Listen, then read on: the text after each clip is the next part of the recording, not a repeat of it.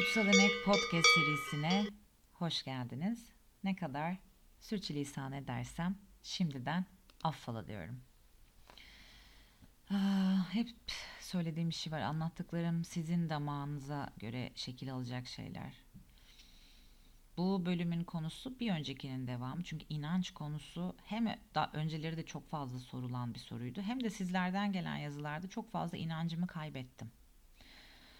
Ee, yorumlarını gördüm daha doğrusu.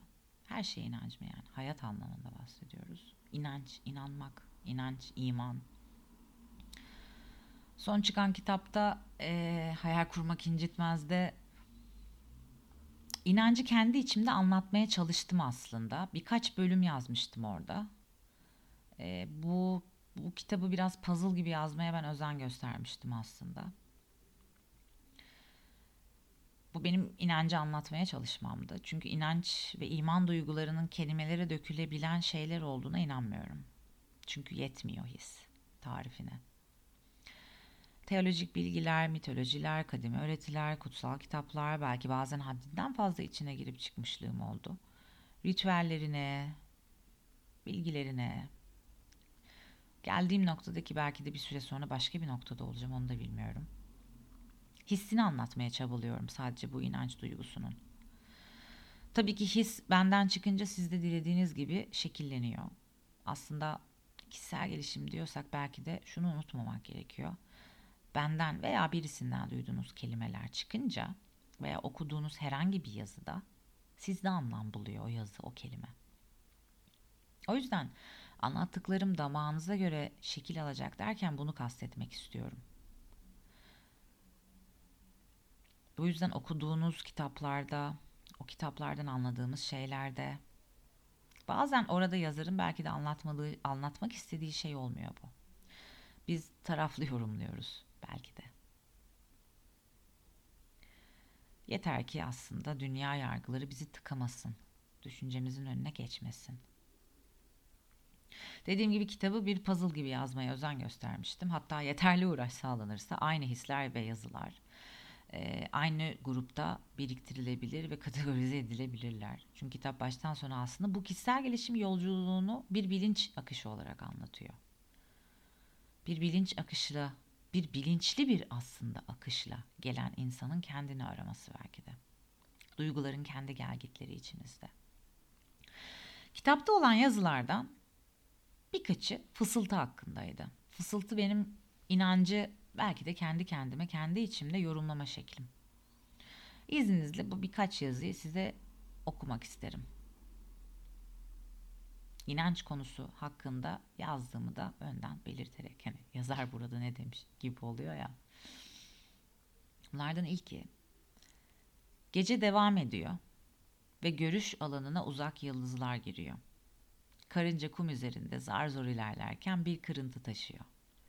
Ve o rüzgar vasıtasıyla kulağına fısıldıyor. Duyuyor musun onu? Beni asla unutma canım diyor. Doğum verildi ve sen bu yüzden buradasın. Ölüm kesin. Süreç içerisinde izleri ve sembolleri aramalısın. Eş zamanlılık halleri yağmurun fısıltısına yansıyor. Duyuyor musun onu? Her yerde senin içinde olacağım diyor. Esinti geçerken yanaklarını öpüyor. Hava tatlı ve nazik bir şekilde saçınla oynuyor.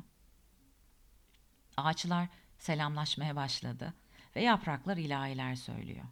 Fısıltı uyuyor musun? O fısıldıyor. Ben buradayım. Diğer bir fısıltı yazısı şuydu.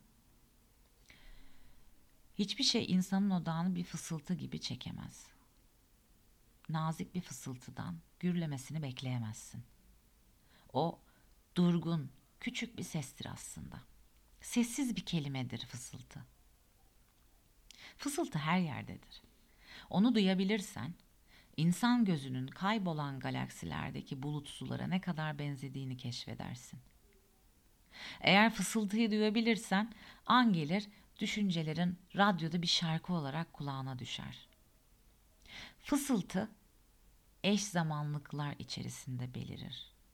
Fısıltı bazen bir şans olarak kucağına düşer Seçmeyi bilemezsen şansların, korkuların yüzünden adım atamadığın pişmanlıkların olur.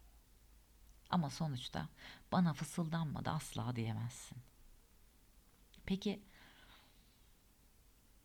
fısıltı nedir arkadaşlar?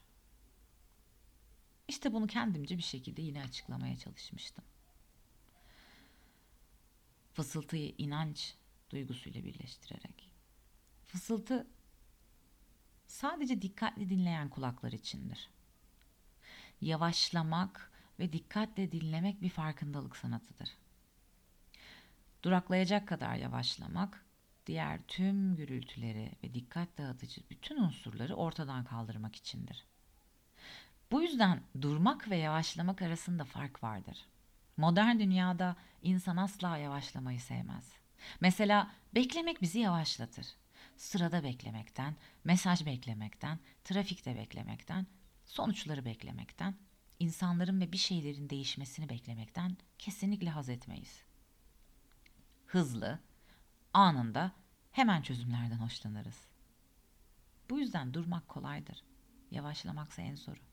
Ve yavaşlamazsanız asla fısıltıyı duyamazsınız. Ve bu fısıltı yazılarından bir tanesi ise benim aklımdaki bir hikayeydi. Genç bir adam eşini kaybetmiştir ve hangi yöne döneceğini bilmiyordur. Bu yüzden yaşlı bir dervişe danışmak ister.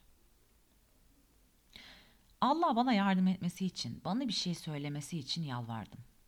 Neden cevap vermiyor diye sorar. Odanın karşısında oturan yaşlı derviş yanıt olarak bir şeyler söyler ama o kadar sessizdir ki genç adam dediklerini ayırt edemez. Genç adam ne dediniz duyamadım der. Derviş fısıltı kadar yumuşak bir ses tonuyla tekrarlar. Genç adam yine duyamaz.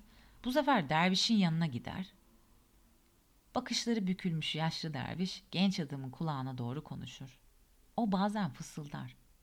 O yüzden onu duymak için yaklaşmalısın. Yaklaşmak bir şeylerden uzaklaşmaktır aslında arkadaşlar. Yaklaşmak için bir şeylerden uzaklaşmak da gerekir. Farkındalık dediğimiz şey aslında fısıltıyı görebilme meselesinde. Fısıltıyı kaotik bir gürültü içerisinde ayrıştırmanız gerekiyor. Aslında farkındalık böyle bir şey. Fısıltıyı araman gerekiyor ve dinlemeye çalışman gerekiyor. Nedir bu dünya? Peki ben size şimdi desem ki şöyle bir cümle kursam. Dostum, tatlı fısıltılarla sözümü kes.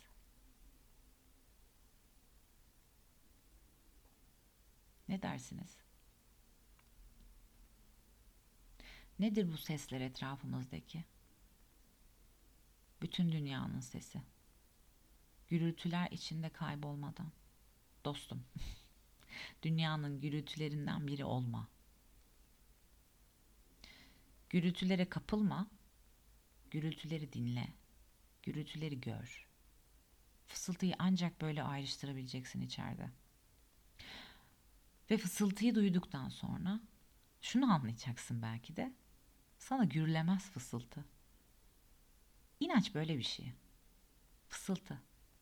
Boyutları birbirine bağlayan bir şey. Rüzgarın esintisinde, evrenlerin döngüsünde, bütün paralellerde.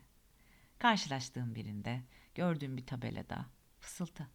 Bir nevi Matrix'te kod ayıklama sanatı diyelim buna.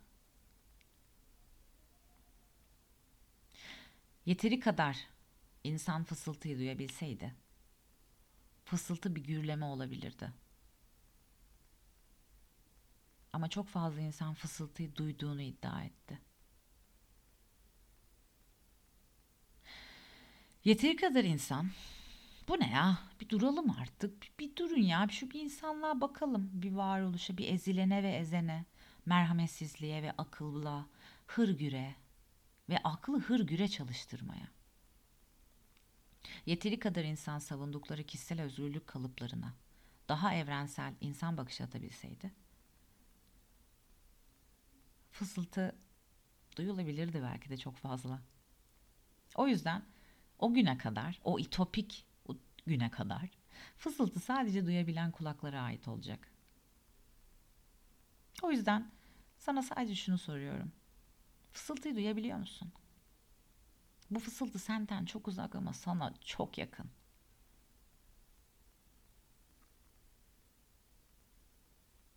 Zihnin, bedenin, zihin ve beden arası senkron- senkronizasyonun, farkındalığın, egonun, meditasyonun, tefekkürün ve bunların daha da ötesinde. İnanç fısıltıyla daha büyük bir düzene ait olduğunun hatırlatılması. Fısıltı fısıldamak içinde var ama. Fısıltıyı duyduğunuzda fısıldayın. Ve diğer acı çekenleri özgürleştirmeye çalışın. Bu varoluş yalnız çekilir mi ya? Ama susanlar var. Çünkü sadece varoluşun tadını çıkartmaya çalışıyorlar. Bu da bir seçim. Fısıltı. Fısıltıyı duyabiliyor musun? Bütün mesele bu. Ama inancı kelimelere dökmeye çalışan, sizi dikte etmeye çalışan her türlü şey. Özellikle modern dünyada. Fısıltı. Sevgiyle kalın, aşkla kalın. Öpüyorum hepinizi.